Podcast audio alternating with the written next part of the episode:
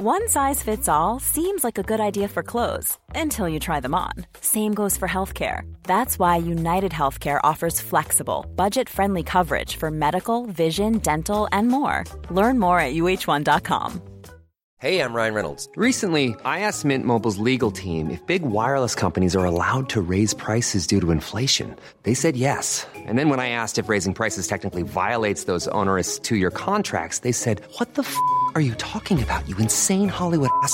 So to recap, we're cutting the price of Mint Unlimited from $30 a month to just $15 a month. Give it a try at mintmobile.com slash switch. $45 up front for three months plus taxes and fees. Promo rate for new customers for limited time. Unlimited more than 40 gigabytes per month. Slows. Full terms at mintmobile.com.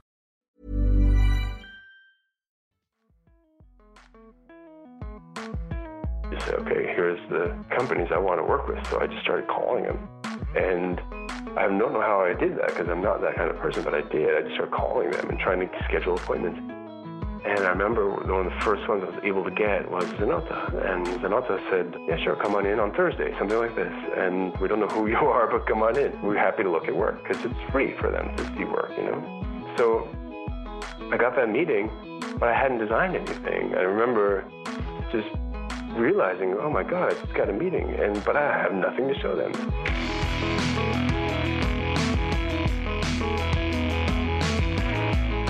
Hi, everyone. I'm Amy. I'm Jaime, and this is Clever. Today, we're talking to interdisciplinary designer Todd Bracher. Todd studied at Pratt and then headed to Europe, where he lived and worked for over a decade. While there, he got his master's from Denmark's design school. He's had jobs running Tom Dixon's design studio and as creative director of Georg Jensen. He launched his namesake studio in 1999 and has since been featured in all the design rags and won a slew of prestigious awards. Now, Todd Bracher Studio guides some of the most prestigious brands around the world brands like 3M, Cappellini, Jaguar, and Humanscale, to realize strategic differentiation through expert based design. Let's talk to Todd to find out what he means by that.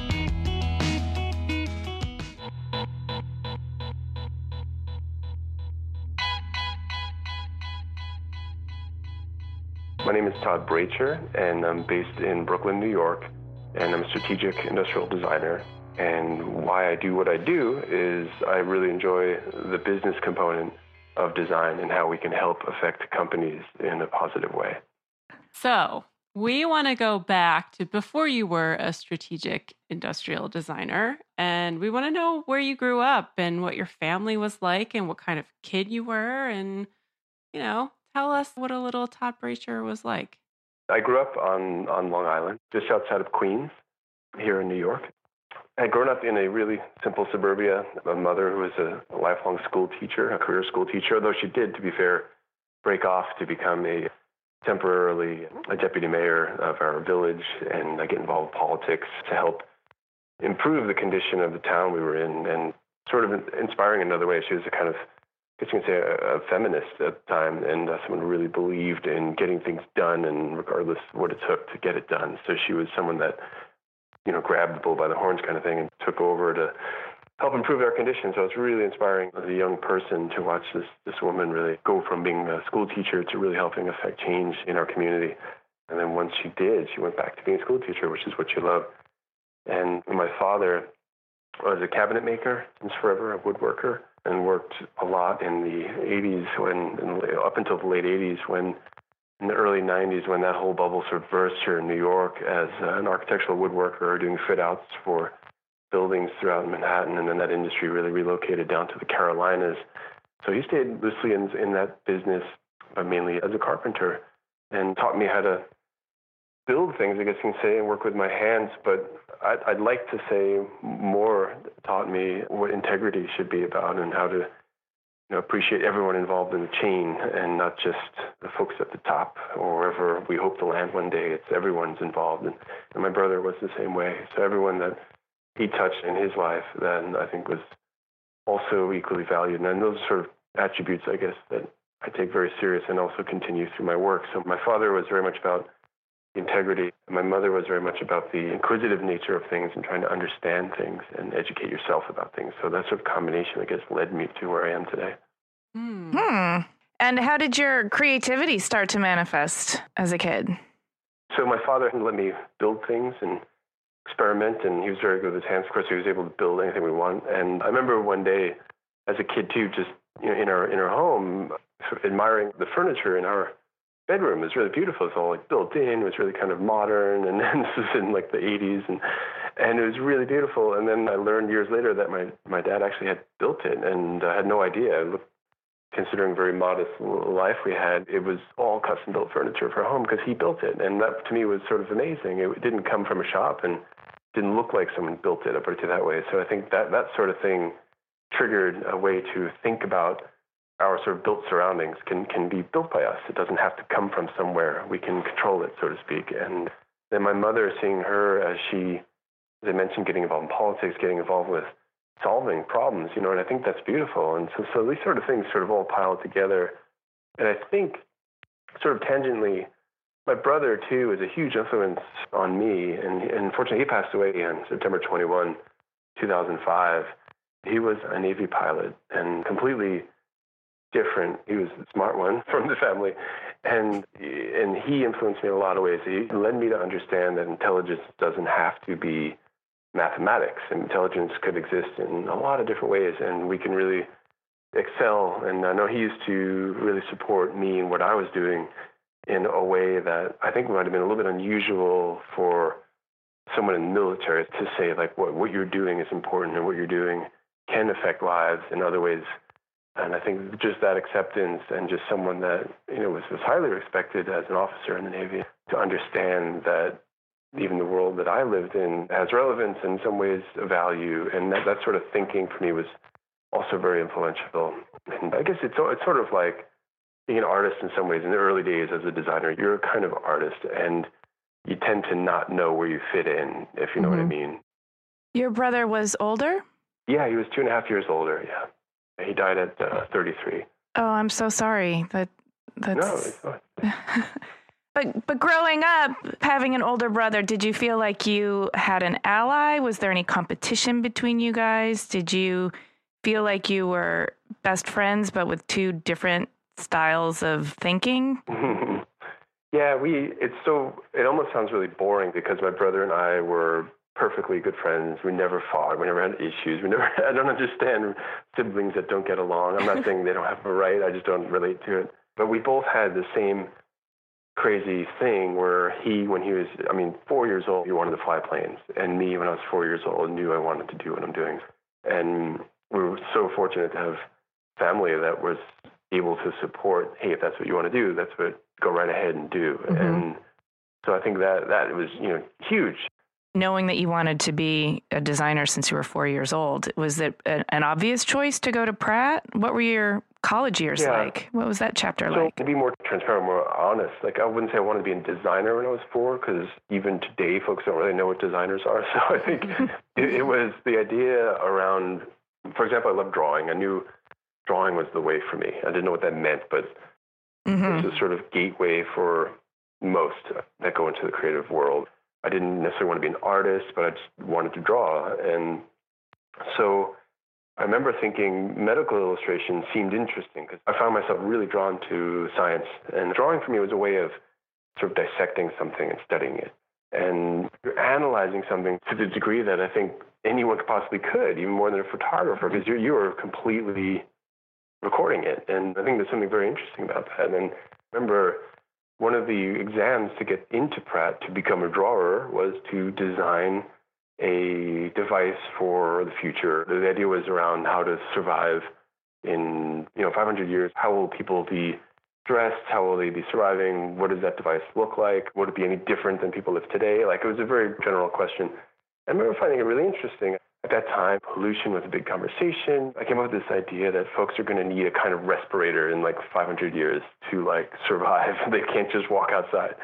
And then the thought around that was, but it shouldn't just look like a respirator. It needs to look beautiful and needs to look like part of a normal life, like a kind of fashion. So I did these sort of fashion designs of what a respirator might look like in 500 years. And in a way that's totally acceptable and beautiful and you'd go to work wearing it and like you wouldn't be this sort of strange thing it would be normal and accepted so within that i started to get into the process of it like what creates this thing how do you solve this problem Mm-hmm. And I remember finishing it and then asking the school, I don't know what I just did, but what do you call that? I remember very directly, the admin folks said, that's industrial design. And I said, well, that's what I want to do. I love that story because I feel like there are so many kids who, like you, grow up figuring out how things are made and feeding their curiosity, but they don't know there's a profession for it. They don't right. know what to pin their hopes and dreams on. And I really want there to be, I don't know, I want to teach kids about industrial design so they can get stoked about it from a younger age. No, totally, totally. I mean, the beauty of industrial design is it's different every day, and it could be whatever you want it to be. There's so many versions of it, so you can really tailor to what you find enjoyable, interesting, uh, where you want to make change or fix or improve, where your expertise is, and it doesn't have to be the type of profession where you're doing things that you don't you don't love, you know. And I think that is such an incredible thing. I can't imagine doing design that I don't want to be doing. It doesn't exist because there's so many versions of what we do. So, and I even think about if someone says, "Can you please design me a birthday cake?" I'm super happy because it's completely. I'll have to educate myself. I have to understand how to make cake. I have to understand how big fits in the oven. I want it to taste like, and how do we want people to experience? What does it feel like when you cut it? What does it look like when you share it? You know, all the things that come to mind, and then you can control and and create this experience around something. I don't know. It's endlessly interesting. From an armchair to a birthday cake to fragrance bottle. I mean, it's all okay. What's this problem now? Let's sit down and understand this, and you become a kind of expert in it, and you become someone that uh, starts to see things that you didn't see before about material, about textures, about ma- machining processes, or whatever it might be, and and then how it affects people's lives and how people understand things and how it deals with the ecology or the sustainability aspects. So there's so many layers. So that to me is so interesting. Oh, and I think one of the great things about it too is you start to see why things have been done a certain way for a million years, and and it has to do with manufacturing or a certain material and availability, and you start to see how you can change No, it or why it should be changed. Absolutely. And seeing those vacancies is just as exciting. I think. No, and it's uh, almost maddening to a certain extent because you start getting frustrated, and I think most people mm. hit this point. But as a designer, you have to like check yourself, and you say, "Ah, why is this thing like this? Who did that? Why does it? Why is it this way? And why does it have to be this way?" And then I think most people go, "Ah, that's annoying. Why does it have to be this way?" And then they go on with their lives. But a designer can stop and then change it. And I think that's interesting. You have suddenly that's your role. You're not there to just live and pass through the world. You identify what doesn't work or you identify the opportunity and then you go out and fix it. And I think that that to me is really powerful. Yeah, absolutely. I want to know what happened after Pratt because Yeah. you Things spent. I know. I want to know about this crazy 10 years working in Europe. So tell me more about where you lived, who you worked for, why did you go there? Why did you stay for so long? I, I want to know all about it. Hopefully, it will not take me 10 years to answer this question. It's, um, it's, it's pretty wild. You know, Pratt is really conceptual and fun, and Pratt's really good for a school that helps you think. And, and then I finished school and I started doing jobs that had no thinking involved. And I was working for a company. We were doing spice racks and remote control caddies and things like literally boxes to hold the remote controls because everyone had like four remote controls at the time sat next to your sofa. It had nothing to do with the science and the beauty and the culture. It was just make these commodities cheap as possible. And and so there's that, by the way, layer of design which doesn't have to exist in the way it does, and but it does. And I was ended up mm-hmm. getting thrown into that. And and I thought, oh boy, and I started working this way, and you know, I'm living in New York and living with, with a roommate, and we're costing a fortune for rent. And I remember we were here a year and a half working, and, and like zero money you can save, and you're, you're doing this job I didn't like. And I'm looking at all this, going, this isn't at all what I wanted out of design. This isn't what I expected my life to start turn out to be. I was 22, 23, and I learned about this thing called the Fulbright grant. And I don't know how I learned about it. I honestly have no idea. And one day I come home and I think, you know what, I'm going to apply for a Fulbright grant. So Fulbright's, a, you know, is a government grant, and You apply to go somewhere in the world to Fulbright location, or relationship city, and if you make a proposal and if they pick yours, Mm. you can go and execute your idea. And and I remember say, proposing the idea of wanting to go study Scandinavian design, understand it, and bring it back to the U.S. I had gone to Milan. I learned about the furniture fair in Milan in, in 1995. I think it was 1995. Mm. It was my first show. My roommate knew about it. So while I was still at Pratt. And so we went to see it, and I was completely transformed. I had seen furniture for the first time. I had seen poetry, beauty. I had seen theater. I mean, this was that show completely did it for me. I came back saying, I need to go into furniture, and I want to be part of this world. And then I started working freelance for a designer here. And he said, you know what, you might want to look at Scandinavian design because it's similar to your mentality, your logic, and they do beautiful furniture. They have a great history. And I said, you know what, that's what I'm going to do. I'm going to apply to learn about furniture design in Scandinavia and bring that knowledge back to the U.S. so I applied. Three weeks later, poof, I'm in Denmark. Wow. I didn't know anything about Denmark. I didn't know what language they spoke. I had known zero. When I arrived in Denmark, like it was literally with a bag in my hand, and it was now how do you hustle a life? Like it all started from scratch. Yeah. So you land in Denmark with a bag on your shoulder and uh, a, a dream in your heart. yeah, yeah, totally. completely. It was, what do you do now, right? I arrived Yeah. in Denmark and I literally walk off an airplane. I had nowhere to go. I didn't know where to go. I didn't have any idea. I just knew school would start on a Monday, and I was there, I guess, on a Thursday, and I needed to just now find somewhere to live. I needed to just figure it out. So there was no like internet then, or it was nothing. So what I do is just like walk around and I find a hotel that I think I can afford, and I like go in and and I get a room. Like it's kind of that stupid. And I chatted with one of the guys that was working at the front desk, who happened to be a foreign guy, a Turkish guy. And he started giving me tips. He's like, "Well, you're foreign, so this is what you need to know. You need to get this newspaper at this time to get find out the apartment listings." And like he started helping me out. And so it was kind of crazy. And and it was like three or four days later, I had met a woman in the supermarket. I was looking on like the board. I couldn't read anything, and I was trying to find an apartment. I was looking on like the papers hanging in in the supermarkets, very similar to here. And I see a bunch of phone numbers, and I just started calling numbers, thinking I'm gonna luck out and find you know something. I don't even know what the numbers were for. And this woman can tell I was completely lost. So she asked me, "Do you need a place to stay?" I'm thinking this is incredible. I'm like, yeah, I do. And so, long story short, is she took me to her place, which turns out is like literally right in the middle of Copenhagen, right on top of a Georg Jensen shop, the very company that I ended up creative directing some years later. So it's sort of incredibly cyclical how this all came. And she gives me a room. There's this tiny little room. She says, you know, it's yours as long as you need it until you find a place. And every night they were like playing jazz like super loud and I'm thinking, oh my God, I'm just jet lagged and tired and I'm like trying to figure out how to find an apartment and and she keeps inviting me and for her husband to come in and listen to music.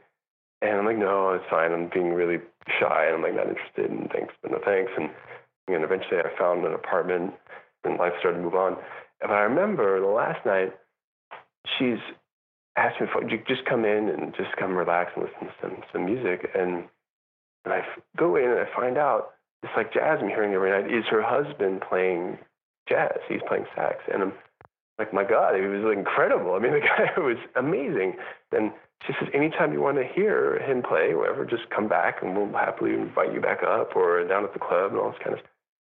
And turns out he was one of the most famous jazz musicians in Denmark, and I had no idea. And I was just like living in this guy's apartment, thinking, man, they just keep playing the radio really loud every night, and I'm like kind of not taking advantage of like what a beautiful moment. And I've just completely walked right around that one, you know. And so anyhow, and I just had these like wild little scenarios that just kept happening to me over and over from you know Tour de France cyclists in Italy helping me get to Cappellini meetings to I mean it's just the craziest things would happen when you're just walking around trying to find how to get from A to B when you're not in your daily routine. I think that's the beauty of travel and like my 10 years overseas was there was no daily routine. It was trying to take every day a step towards your ultimate goal and whatever it took to get you to that step. And you just like walk in a straight line. And so therefore you end up in these crazy scenarios that would help you get there.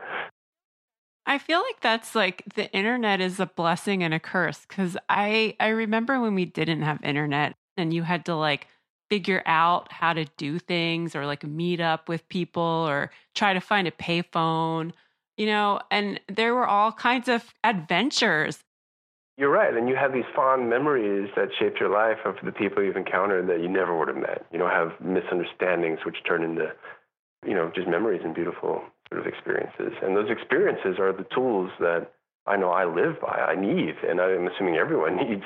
And uh, as a designer, I, I leverage those tools. I remember these, you know, certain weird things that might have happened. I make a note of it, and then I can use it later in life. You know, so anyhow, I spent two and a half years in Denmark and doing a master's course in the design school there. And I had been very much like my mother now because while I was there, I was saying, guys, we need to be in Milan. We need to be showing in Milan. You know, Scandinavia is great and Copenhagen's interesting. It's beautiful, but it's not Milan, guys. We need to get down there. If we're going to show our work, we got to show it down there and, mm-hmm. you know, get in the game. And I remember the school really gave me a lot of resistance it was not a popular opinion. Scandinavia was the place to be, Copenhagen was the capital, and you're talking about Milan. It's alien to them.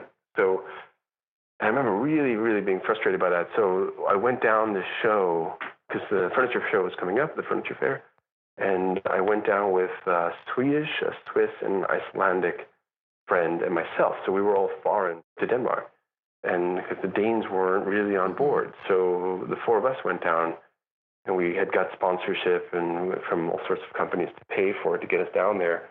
And, and we showed in Milan in the first uh, Salone Satellite, the very first satellite, and back in the day.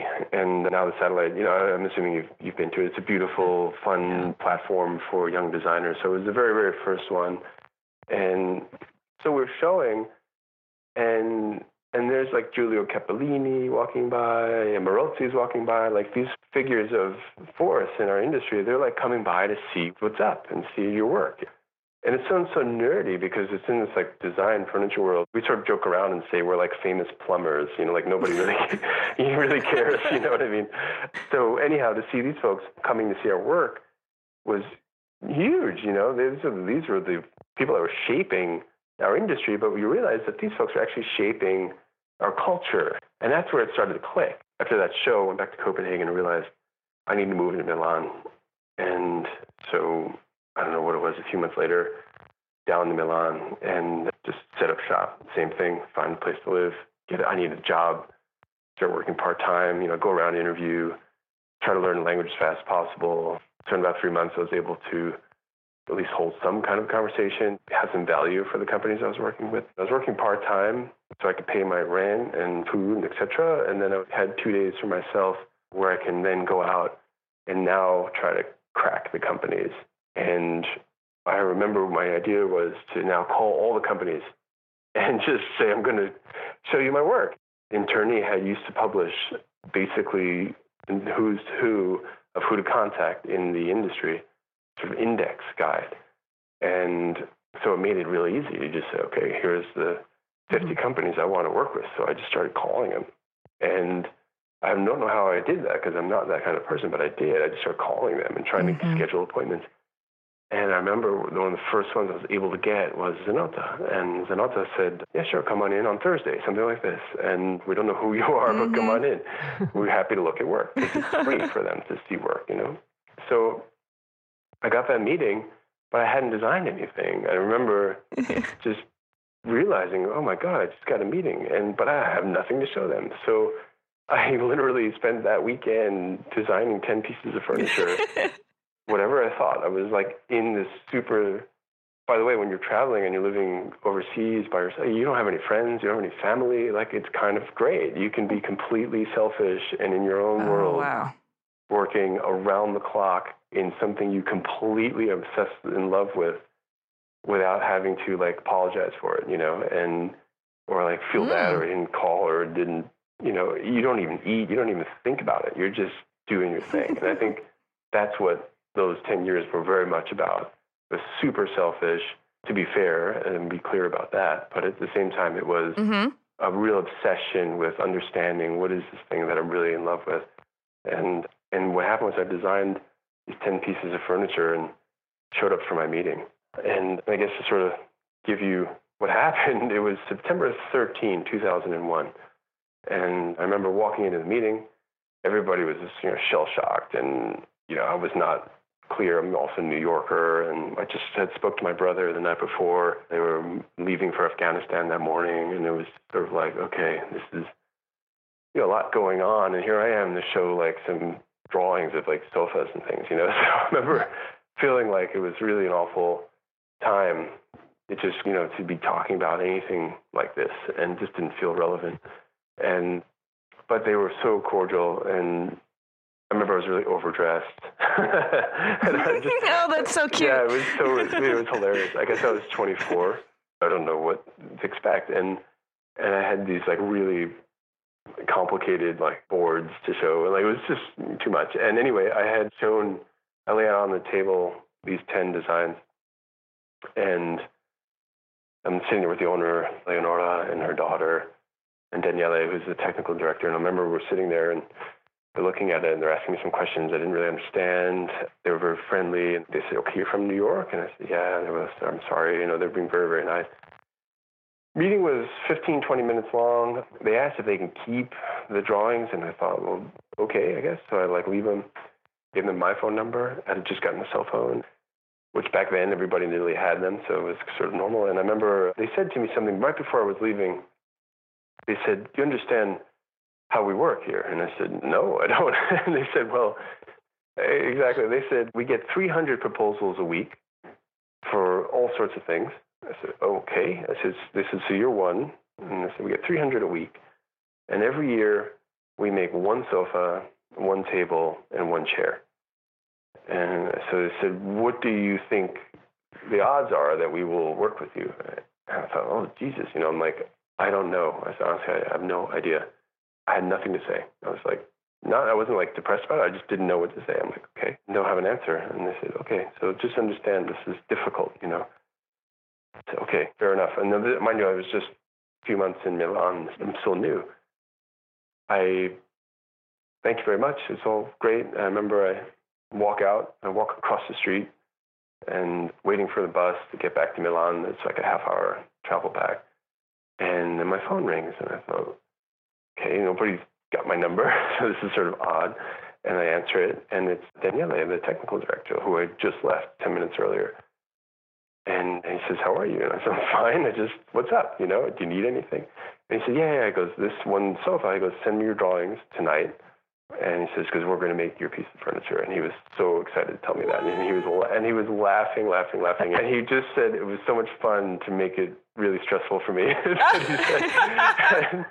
and, I, Oh man. I like it was like I don't need this torture, you know. And but I was so excited, of course, all night. I'm like drawing the whole thing up and got it back to them, and and that became Freud sofa, which was my first piece of furniture to go into production. And and it was fun because that was for Zanotta. That's like playing for the Yankees your first, Yeah, you know, day out of training camp. So it was really the perfect entry, and um, they had this like hilarious sense of humor where they would sort of torture me about like, so you you're working for a lot of other companies, right? Like this isn't your first one. Like they're doing all this sort of like tortured on me, and I'm like, no, this is my first. And uh, it, but they were so happy, and This sweet overdressed kid with like yeah, complicated no, exactly. boards. And so the story so goes awesome. from those ten pieces I've showed them, uh, they made three things over the four years ahead. So it was kind of a wild ride that they would pick anything and then to pick three of them. It definitely gave me confidence. It maybe helped a little bit with future meetings and things, but ultimately, I think my takeaway from that whole experience was there's like opportunity here to do something different. What I was doing at the time wasn't, you know, I don't want to say it was groundbreaking by any means, but somehow I had a, little bit of a different point of view. And I was just saying, like, why do we have to have things look like the way they used to?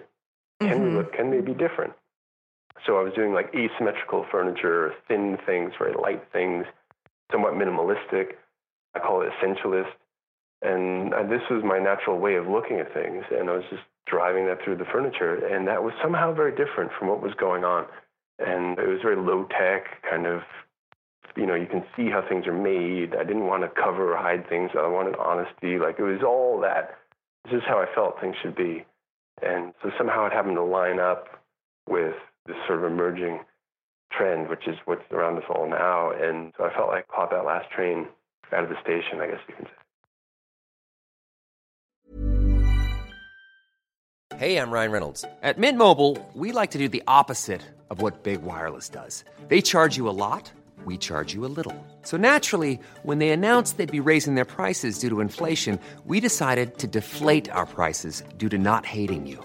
That's right. We're cutting the price of Mint Unlimited from $30 a month to just $15 a month. Give it a try at mintmobile.com slash switch. $45 upfront for three months plus taxes and fees. Promo rate for new customers for limited time. Unlimited more than 40 gigabytes per month. Slows. Full terms at mintmobile.com.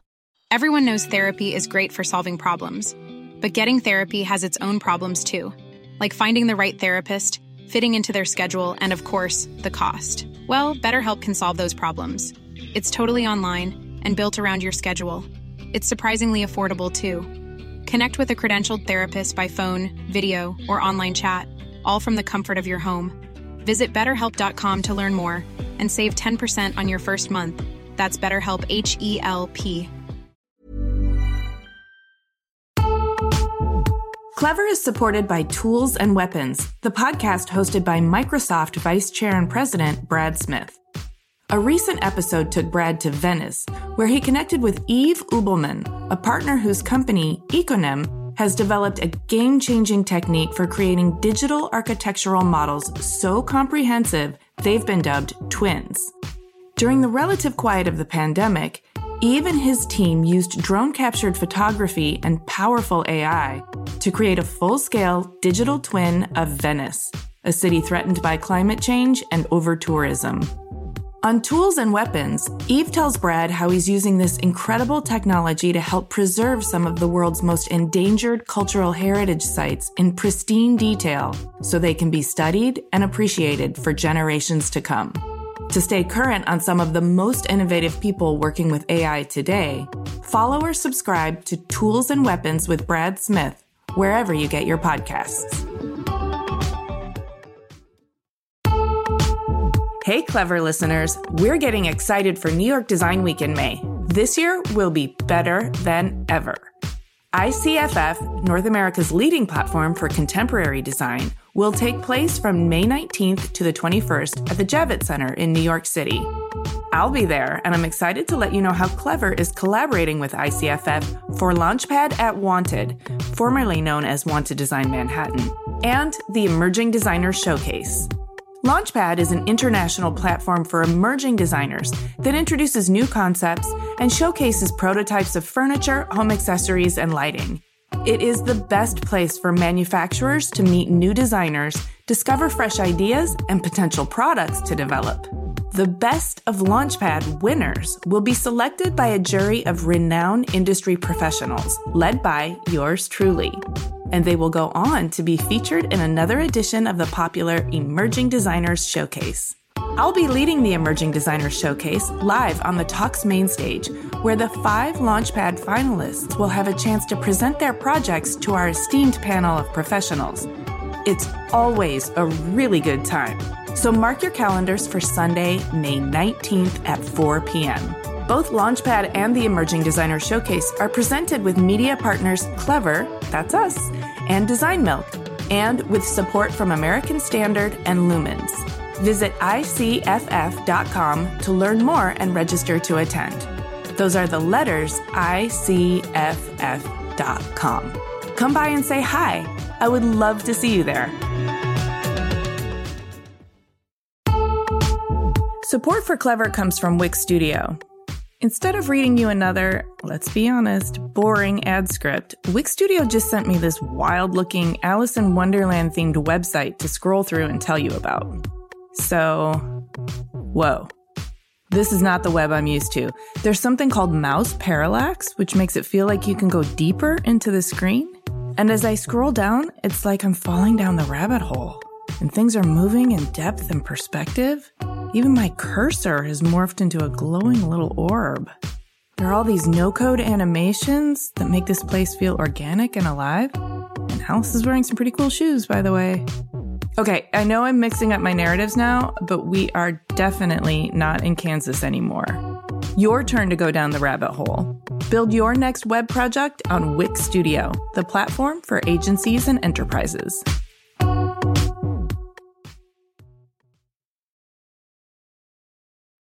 Well, that does sound like a pretty important chapter in your life, that whole decade in Europe.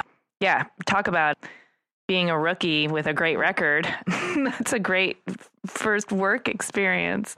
So, yeah, one, it was more a big piece in my life there. It was sort of a by the way. I had a, a parallel life of a girlfriend, and she was French, and she was in Paris, and I had actually met her in Denmark.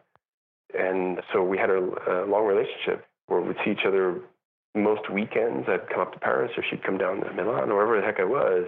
And I remember when I met her in Copenhagen, it's sort of interesting. She had said, What do you do? She was a business student. And I remember always struggling with explaining what design is. I still today struggle with it. I said to her, Well, I, I do design. And she, she said, Oh, okay, I know what that is. She says, like Tom Dixon. And I thought, well, that's interesting. Like, how do you know his name? And she says, well, Habitat, this shop, you know, this British shop. She goes, it's my favorite store. They have a great shop in France. I live near it. I, and I love what he does. He's a creative director for, for Habitat. Oh, well, okay, cool. Yeah, exactly. One day I'd love to be like Tom Dixon. I say, he's, he's fantastic and he understands design at, at a level that I wish I could one day. And, and um, so that was her understanding of what I did, I wanted to do. And so we had this deal that I would go she was moving back to Paris. I was going to move to Milan, and two, give me two years, and then I'll move to Paris, and life will continue. And so what happened was literally packed up in Milan. Time's up. Time to go to Paris now. And I'll never forget this. I'm having dinner with a friend of mine the night before. I'm leaving the next morning with my the truck I rented. So I'm like all set. I get a phone call, and it's Tom Dixon's office and they offered me a job to come to London. And the night before I'm going, and I remember I arrived the next morning in Paris, and you know you're not going to believe this, but I got a job offer in in London to work with Dixon. So she she said well, that is kind of incredibly coincidental. You got to do it. So it took a few weeks, and then we figured out how to do it, and I ended up in London. And so, know, it was kind of wild. And then I spent five and a half mm-hmm. years in London and working really closely with Tom to help support his business. And for me, that was hugely transformational. What was your role for Tom Dixon? I worked as a senior designer there. There was, at the time, it was Tom, a business partner, a secretary, and then another designer and myself. So it was super tiny. And when I left, it was 17 people. So oh. yeah, it grew really, really rapidly. And it was, you know, pretty hardcore boot camp with Tom, there was you know a lot of different things to do and a lot of a lot of a lot of different roles you had to, to play. I was doing from architecture mm-hmm. to product design to you know holding the hand of the client to you name it, traveling all over the place. Like it was wild ride for for a bunch of years. And but I remember asking Tom, you know, what is it you love about design? Because he was busy with Habitat. He was immediately just art directing or creative directing the Tom Dixon brand. It's not like he was sitting there doing drawings and we're supporting him with CAD or something. He's he's really coming in and saying, you know, do this thing should be shiny or do this thing it should have this shape or very general kind of direction, and then he'd take off and then come back and push it again and take off. And so I asked him, I said, Tom, what do you love about design? Why are you doing this? What is it you really get out of it? You know, he used to weld and like be involved with the making of it, but now at the time he wasn't. He was very much a creative director. And and he said, you know, I love the business of design more than designing. And and I always thought, well, that's first of all strange, Tom, because you don't look like a business guy. You don't sound like a business guy. You didn't go to business school. So that doesn't make sense to me. And I remember like processing that. And then about two seconds later, I went, wait a second, that's what I love about design. and I said, you know, and I said, I didn't go to business school. I don't know the vocabulary. I don't like, there was, oh, I had identified immediately I, I get it, and and and I that that that moment saw also Tom's brilliance as a business designer, and saw his brilliance as a visionary, and and sort of re- realized that wow, that's my future, not doing design sitting there in the CAD and all that. Like that is part of it. Yeah, I get it. But there's a bigger role that's so much more interesting. It, you know, it's really like seeing colors for the first time. I mean, it was so powerful. Just that conversation. It was a 15 minute conversation. And knowing if anyone knows Tom, he's not someone to have a 15 minute conversation with anyone. Yeah, so, so that's like the longest conversation he's probably ever had in his life. And uh, and it was for me transformational. And what an experience.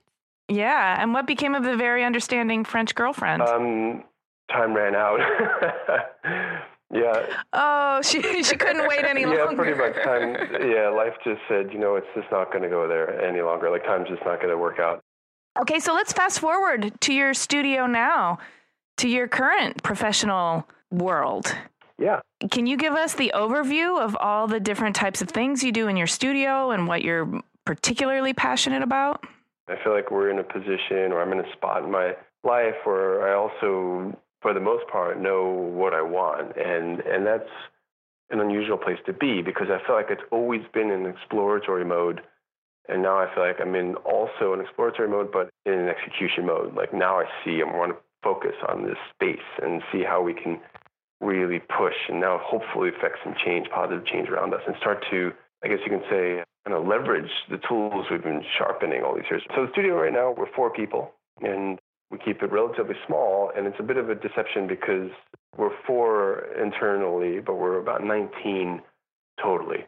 And mm-hmm. what I mean by that is what I think is an unusual model because I'm a little bit all over the place. I think any designer today needs to be. I think you need to know coding, you need to know machining, you need to know materials and processes, you need to know how to deal with art direction, you need to know how to write strategies. I mean, I feel like there's all this type of work that we have to do today because design for me is really holistic, you know? And and I think so I mm-hmm. look at design from now really the business or the CEO or the business leader's eyes.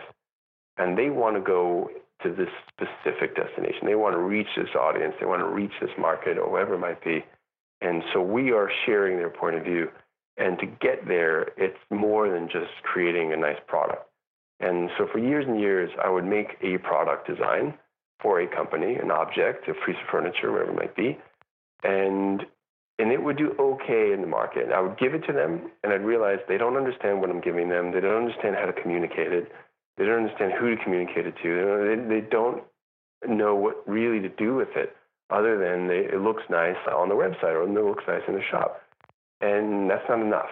That's not a strategic way to look at it. So focus on building a really nimble way to tackle a whole variety of problems.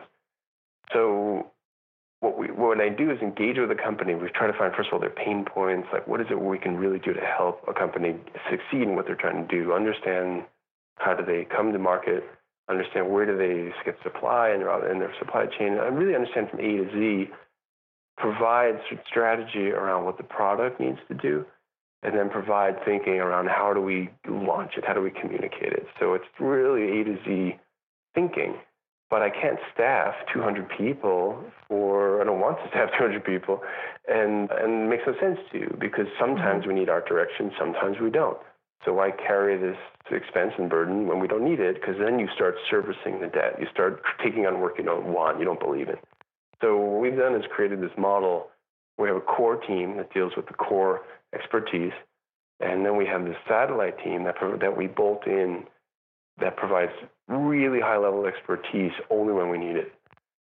So it creates this really nimble process and really nimble, I guess you can say, team. And so, and the satellite team yeah. is a network of, of subcontractors that you work with, Yeah, or yeah, that's right. And consultants. They're, Okay. they're, all, they're all, they have their own businesses. They're all established folks. They have their own resources as well. So, so for example, when a company needs, you know, a very complex plastic component, we have one of the world's best plastic engineers. He gets plugged into it. We're doing a lighting Mhm. project. We need optical physicists. This person goes into it. Anthropologist, color theorist, and it goes on and on. We need a poet. We have it. When the idea is, well, we need to find. Wait, give me a scenario where you need a poet. a lot of it's in copywriting. Sometimes, no, no, it's a, it's a good question, actually. Sometimes it's more for me. And it's more for me sometimes to help communicate a singularity. And it sounds really complicated, but the idea that I'm always trying to find the singular, meaningful message.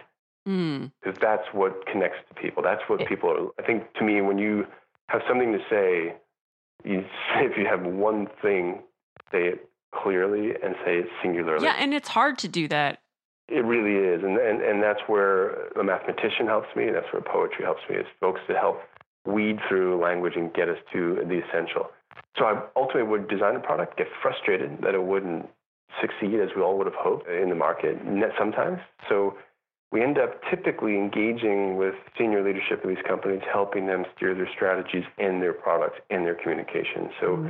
it becomes more holistic. So we're doing a lot of design advising. So we, we act as creative directors for a handful of companies to help them steer strategically, and then we also act as strategic product designers for companies. So we, we can they can act independently of these two, or we can combine them for companies as needed. And so all the way from helping understand supply chain to to launching a product to the market through the communication. And we would realize quickly on that we ended up replacing a lot of ad agencies because the ad agencies didn't understand where the products would come from and where we would. Uh, strategic design for me is really difficult to understand. Yeah. So it, it would be great to just get a sense of like whether there are certain procedures that you do for every project yeah. or if there's something you personally do, like some sort of ritual or, or something to like get your brain working. I would love to hear more about that. Strategic design for me, it means providing truth. Okay, so when a client has us creating work, I don't care about my opinion, and I don't think they care about my opinion, and I don't think the folks buying the product or living with our product cares about our opinion. I don't think they care about me. I think they care about a truth, something that's meaningful to them. So if we're designing a lamp, I don't think the shape of the lamp is important to me. And I don't think you care what Todd was feeling that day to see what that shape looks like. I think you care about does it throw good light? Is it the right price? Is it you know is it the right size? Does it do all, is it the right material? Does it, is it sustainable? I mean, you sort of go through this long list, and then oh by the way, does it look nice? You know, I think that's important. But for me, there's plenty of people that make things that look beautiful that have terrible light, that cost too much, or whatever. You can go through the long list. But that's okay because people still buy it because it's beautiful. And that's great. And that's fine if that's what they want. And there's plenty of designers that do things that are about them. And that's totally okay. It's just not what I do. I don't feel comfortable with that. It's maybe my own insecurity. I, I want to do things that are based in truth based in physics, based in measurable decisions. I mean, every design goes through thousands of decisions. So every one of those decisions, my opinion, needs to be expert connected. Someone, including me, someone I'm connected to, one of our partners, has to help decide what is the best decision, and then we go forward. And it's never a drawing. Like I feel like most of our work can be designed in Microsoft Word and it's it's a bullet list of things it has to do. And if you materialize what that list is, we have the right solution. And if it mm-hmm. balances the business needs, the human needs, and the contemporary culture, the right combination to result in. So that's why we work with all these experts. So we might have a chief medical officer, we might have biological light scientists, we might have you know, circadian scientists, we might have whatever it is to support our decision process so that it's true not just opinion. And not, I think the future of design is not designers. Mm-hmm. The future of design are scientists. The future of design are physicists. They're people that deliver truth. I think that's interesting to me.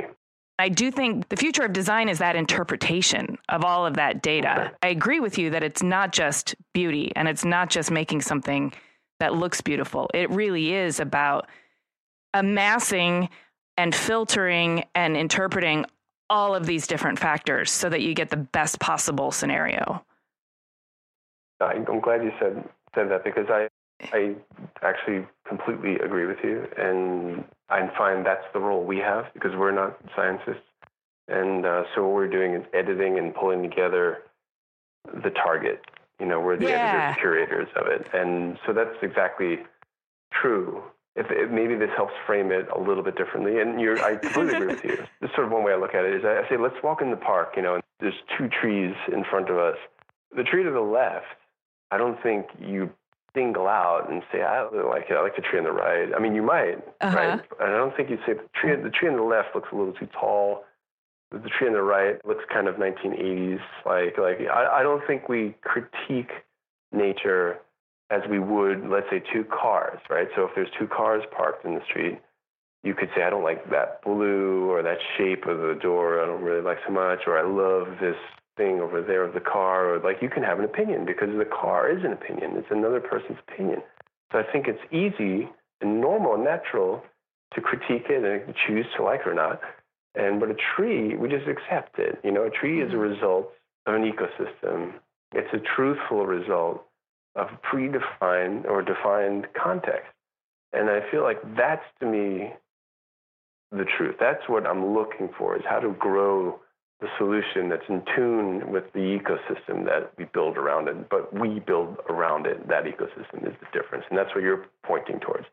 And what I'm getting at is once Yeah, and I'm also looking at those trees and saying, "Hey, that one looks great for shade, and maybe I'd like to camp underneath yep. that one." But that one over there would make a great Christmas tree, so I'll, I'll remember it for that reason. No, no, totally, and uh, you, that, that makes perfect, perfect sense. And for me, if let's say camping was the the perfect tree for camping, would have been one of those components in in our in our curation.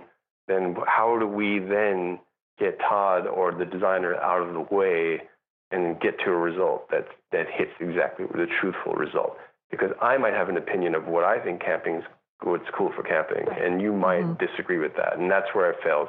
For me, that's where design for me gets complicated, and I don't want to complicate it. I want the truth to be there, if that makes sense. Yeah, I, it does. And you have to factor in all of these different human opinions in addition to all of this different information in the ecosystem and distill it down to what Hmm. you interpret to be the most truthful truth in there.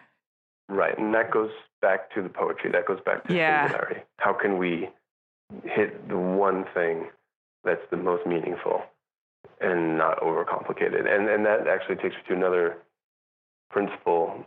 This is a chemistry principle. Ooh, I like it. Yeah, it's interesting. Actually, you should, it's worth a quick Google. It's called irreducible complexity. That sounds fancy. It Mm. actually sounds way fancier than it is. It comes from chemistry because a chemical compound, let's say H2O, you, could- you wouldn't have H1O and have water. hmm H2O is water. So it's the most reduced essential version.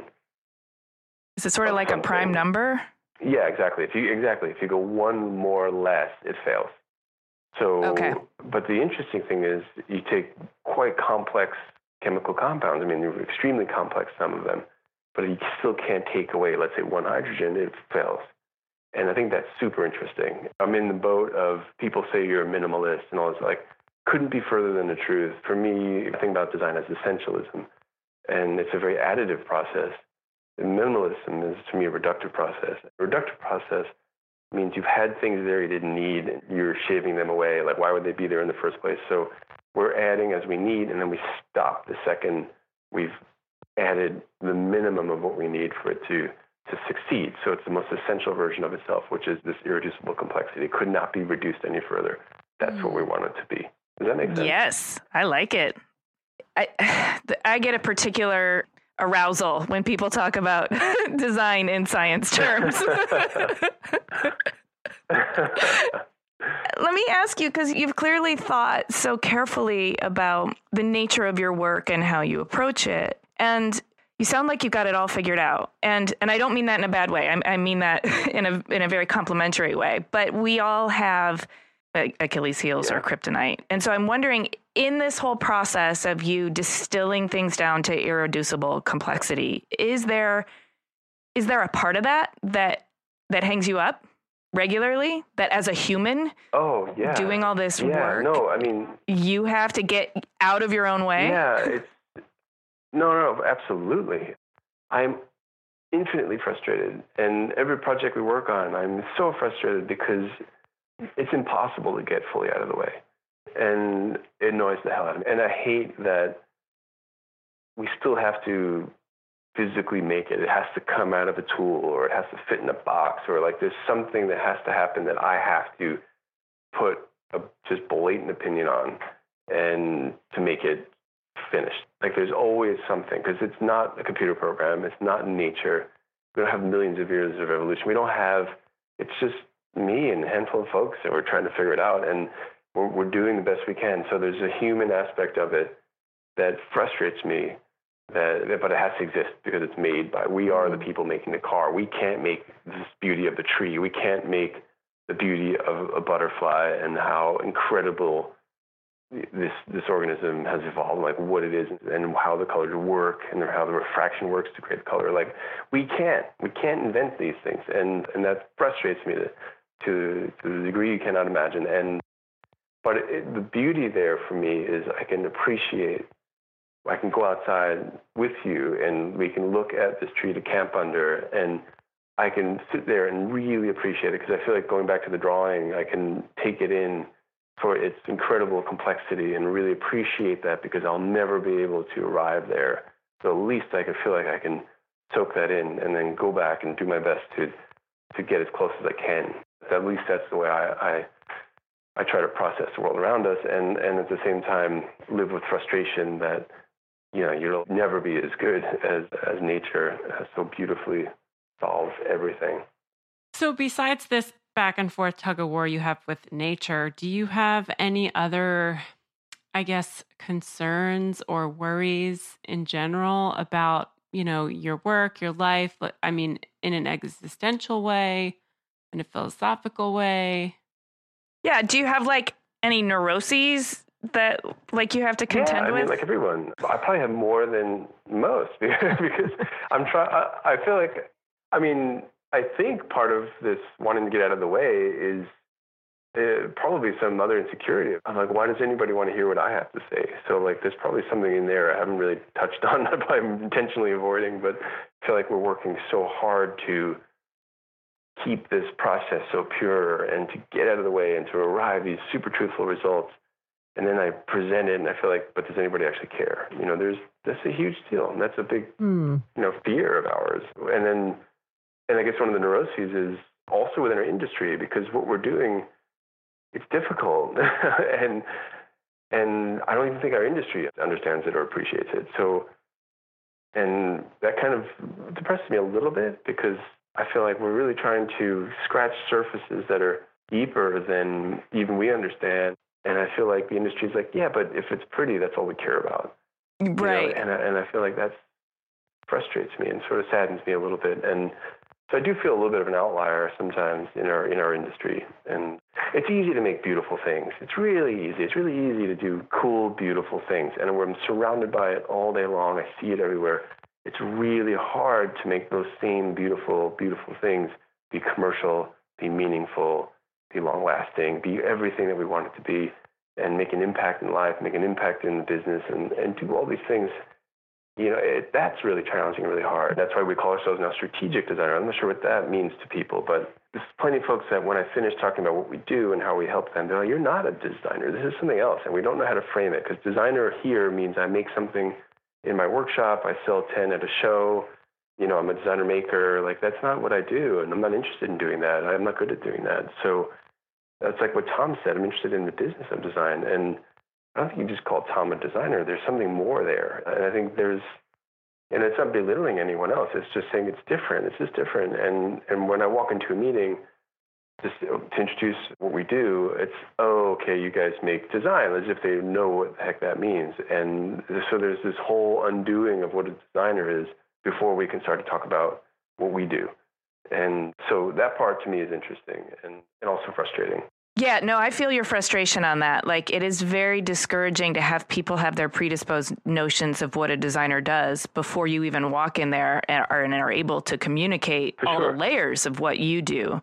And so, yeah, one of the things that Jaime and I, I think, are really interested in doing with this podcast is helping people understand how to think about design as not just as narrow as it's oh, absolutely. sometimes I understood totally to agree be. with you. and I'm so happy to hear that. And that's what I mentioned early, early on. Is design has so many shapes and sizes and, and flavors, you know. And I think that's what's Yeah. so beautiful about it.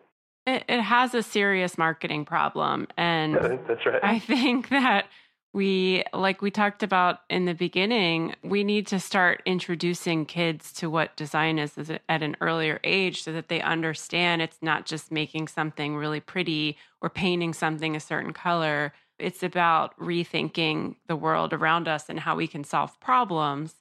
You know it, it's not just aesthetics. Completely. Isn't that beautiful it's beautiful. Right? Irreducible complexity is beautiful. That's poetry. it is to me. Absolutely great. I would like to know. Well, actually, our listeners probably want to know too. Like, what are you working on that you can talk about? Is there anything you're really excited about that's happening with your studio or any projects that yeah, you have coming so up? We've been doing some fun things. We're spending a lot of energy in creative direction. So we're helping a few few companies in the contract furniture world, so in the workplace furniture world, like like hospitality seating and workplace seating and such, and helping these companies position, and at the same time helping them identify new products, new designers, opportunities, and really being partner with them in building their business. And so that's been super super exciting, and we're affecting a, a, good percentage of, of actually the industry as a whole, which is kind of interesting. So we, we can shape how, for example, my son in, oh my God, 15 years, when he goes into hopefully the workforce or not, if he does, he'll be affected by the work we're doing today. And I think that's interesting. And mm. we're plugging in a lot of human science into the work we're doing. What I mean by that is circadian studies, biological light, in understanding how, for example, the light that's in our world today, LED light, has got a lot of bad things in terms of affecting our circadian clock.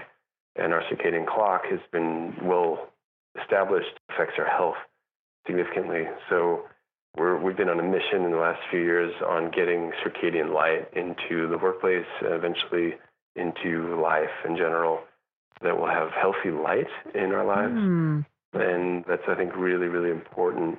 It helps also with jet lag. There's a whole host of other things that come connected with that, not just daily life. And so we're we're moving very aggressively on that. We're doing next generation task chair, which is really exciting. Uh, that'll be ready in the spring, and and that should be pretty cool. It's really about you know I don't think any of us want to work in our parents, so to speak, office. So we're a big part of helping shed the corporate tone off of the workplace and mm. off of work tools and things like this. So the task chair we're coming out with is not a jelly or a gray plastic machine. It's instead something that you might even put in your home, and but it has all the ergonomic properties and need of a, of a full-blown task chair. So it's really kind of a cool balance. We're working on color corrective eyewear, which is sort of interesting, helping helping companies not only sell more glasses because they can sell glasses to people that don't need to wear corrective lenses because now they can wear glasses that help see color. And, you know, one out of four men are colorblind.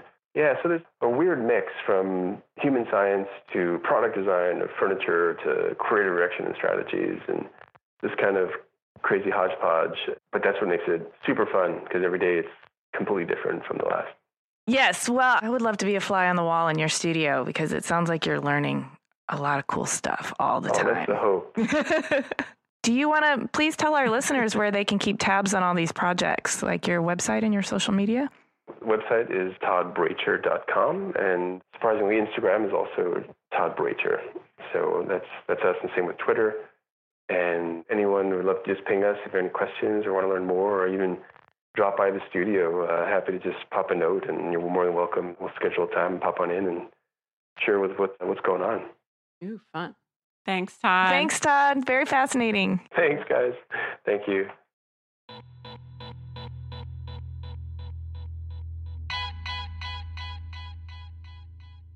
I feel like a sponge, and now I was I was dry when we started, and now I'm full. Like I just soaked up so much I, I want to say knowledge, but it's really more like this style of thinking or something. Yeah, I feel like I got some perspective because he does a different kind of design and there's a lot of thinking and research and you know strategy behind what he does and I really didn't understand it until having this conversation with him. And I still don't really fully understand what he does because it seems way over my head, but I got like a better understanding of what strategic design is and how important it is to the design ecosystem. And yet, it's, you know, design can unfortunately be watered down to just being like making things pretty or making things, you know, a certain color, or a certain way. And I, it's not like that. There's so much more that goes into it. But what I really liked about what he talked about was the purity of it all and trying to remove the human factor from it to like kind of distill it to its natural, not really natural, but like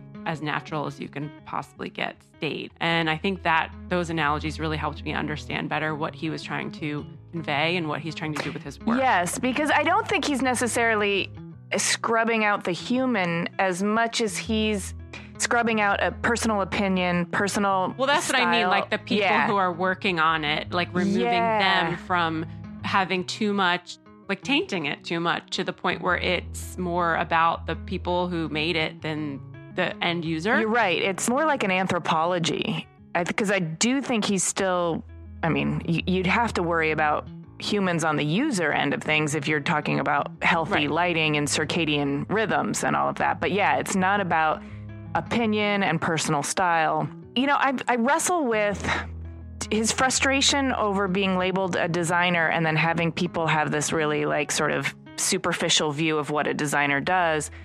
I totally hear that, and I his tendency is to want to sort of change the language by calling himself a strategic designer, so that people have to ask him what he does, and he gets an opportunity to explain it.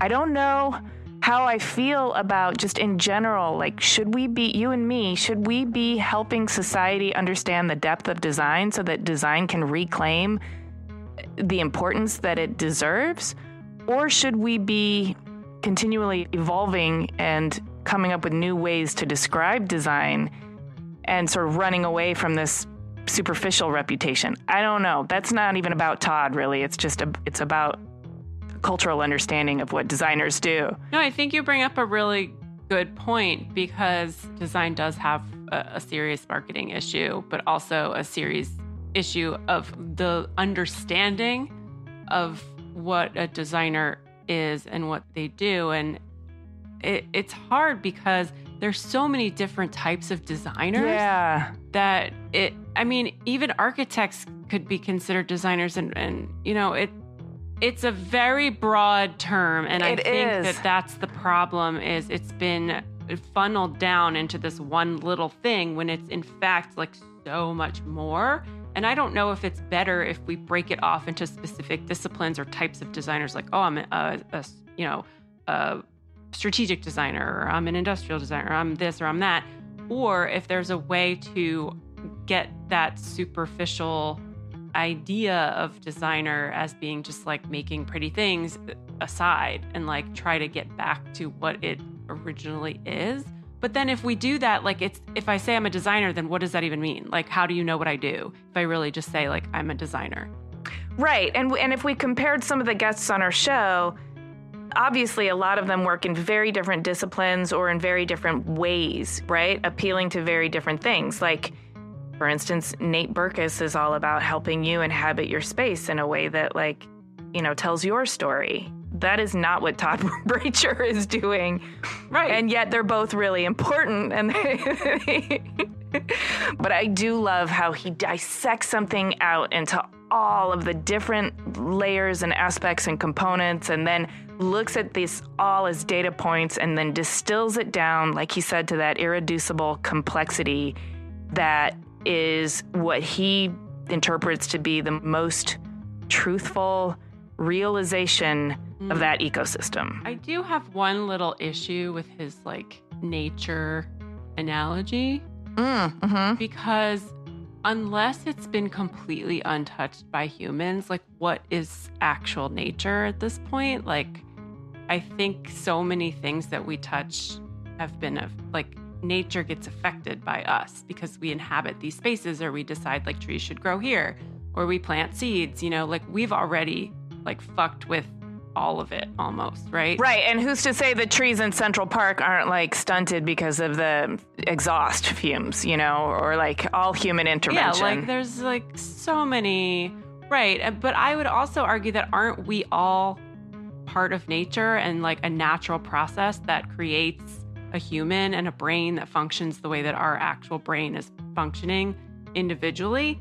So, aren't we all like part of nature? So, like anything that we would come up with or interfere with is also part of that process of nature because it's evolution and it's it's naturally evolving.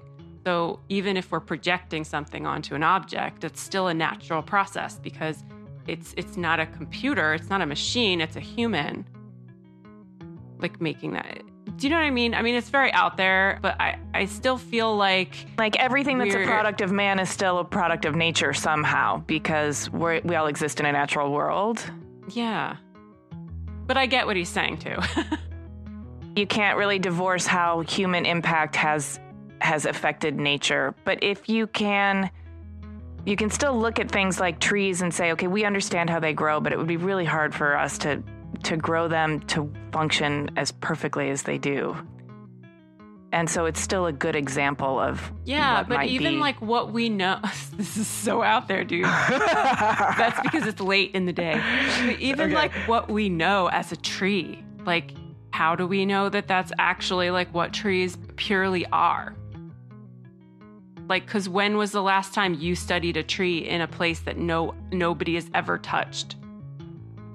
You know what I'm saying? Well, yeah, never, never. I've never witnessed a tree that hasn't been wit- witnessed by another person or affected by something, whether it's fumes, like you said, people, farmers, you know, any, acid rain. Yeah, exactly. Anything that we've done to our environment. I mean, how do we really know that what we're witnessing in nature is truly its original natural state? I don't think we do. No, I think this conversation is way like crazy for this episode, but I just wanted to bring all of that up because I just was thinking a lot about it. Yeah. Needed to get it out. We don't, Jaime. We have to go to space, the new frontier. yeah. There we go. So we can fuck up a whole other ecosystem. Right. with all of our designed objects and shit. Thank you for listening. Hey, you guys, we've got a challenge for you. Will you see if you can make Alexa, Siri, or Google Home, or whatever smart speaker you use play Clever? Clever is available through TuneIn, Apple Podcasts, Spotify, Google Play Music, and pretty much wherever you can get podcasts. So it should work. But we want to hear your results. Hit us up on Twitter, Facebook, or Instagram at Clever Podcast to let us know what you find out. And please subscribe to Clever on Spotify, SoundCloud, Apple Podcasts, or wherever you get your podcasts. And you can go to cleverpodcast.com to sign up for our newsletter, read the show notes, and see images of Todd's work. Also, we'd love it if you would subscribe to Clever's YouTube page. And you can also connect with us on the usual places like Twitter, Instagram, Facebook at Clever Podcast. We love hearing from you guys. This episode of Clever was edited by Ty Navarez and Alex Perez with music by El Ten Eleven.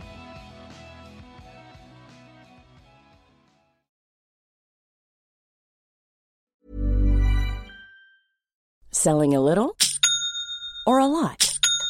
Shopify helps you do your thing however you cha-ching. Shopify is the global commerce platform that helps you sell at every stage of your business. From the launch your online shop stage to the first real life store stage, all the way to the did we just hit a million orders stage.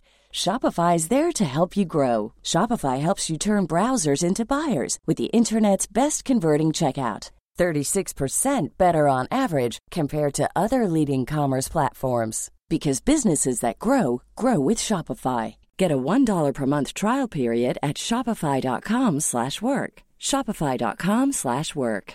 Hey, it's Paige DeSorbo from Giggly Squad. High quality fashion without the price tag. Say hello to Quince. I'm snagging high-end essentials like cozy cashmere sweaters, sleek leather jackets, fine jewelry, and so much more. With Quince being 50 to 80% less than similar brands. And they partner with factories that prioritize safe ethical and responsible manufacturing. I love that. Luxury quality within reach. Go to quince.com slash style to get free shipping and 365 day returns on your next order. quince.com slash style imagine the softest sheets you've ever felt. Now imagine them getting even softer over time That's what you'll feel with Boll and Branch's organic cotton sheets. In a recent customer survey, 96% replied that Boll and Branch sheets get softer with every wash. Start getting your best night's sleep in these sheets that get softer and softer for years to come. Try their sheets with a 30-night guarantee. Plus, get 15% off your first order at bollandbranch.com. Code BUTTERY. Exclusions apply. See site for details.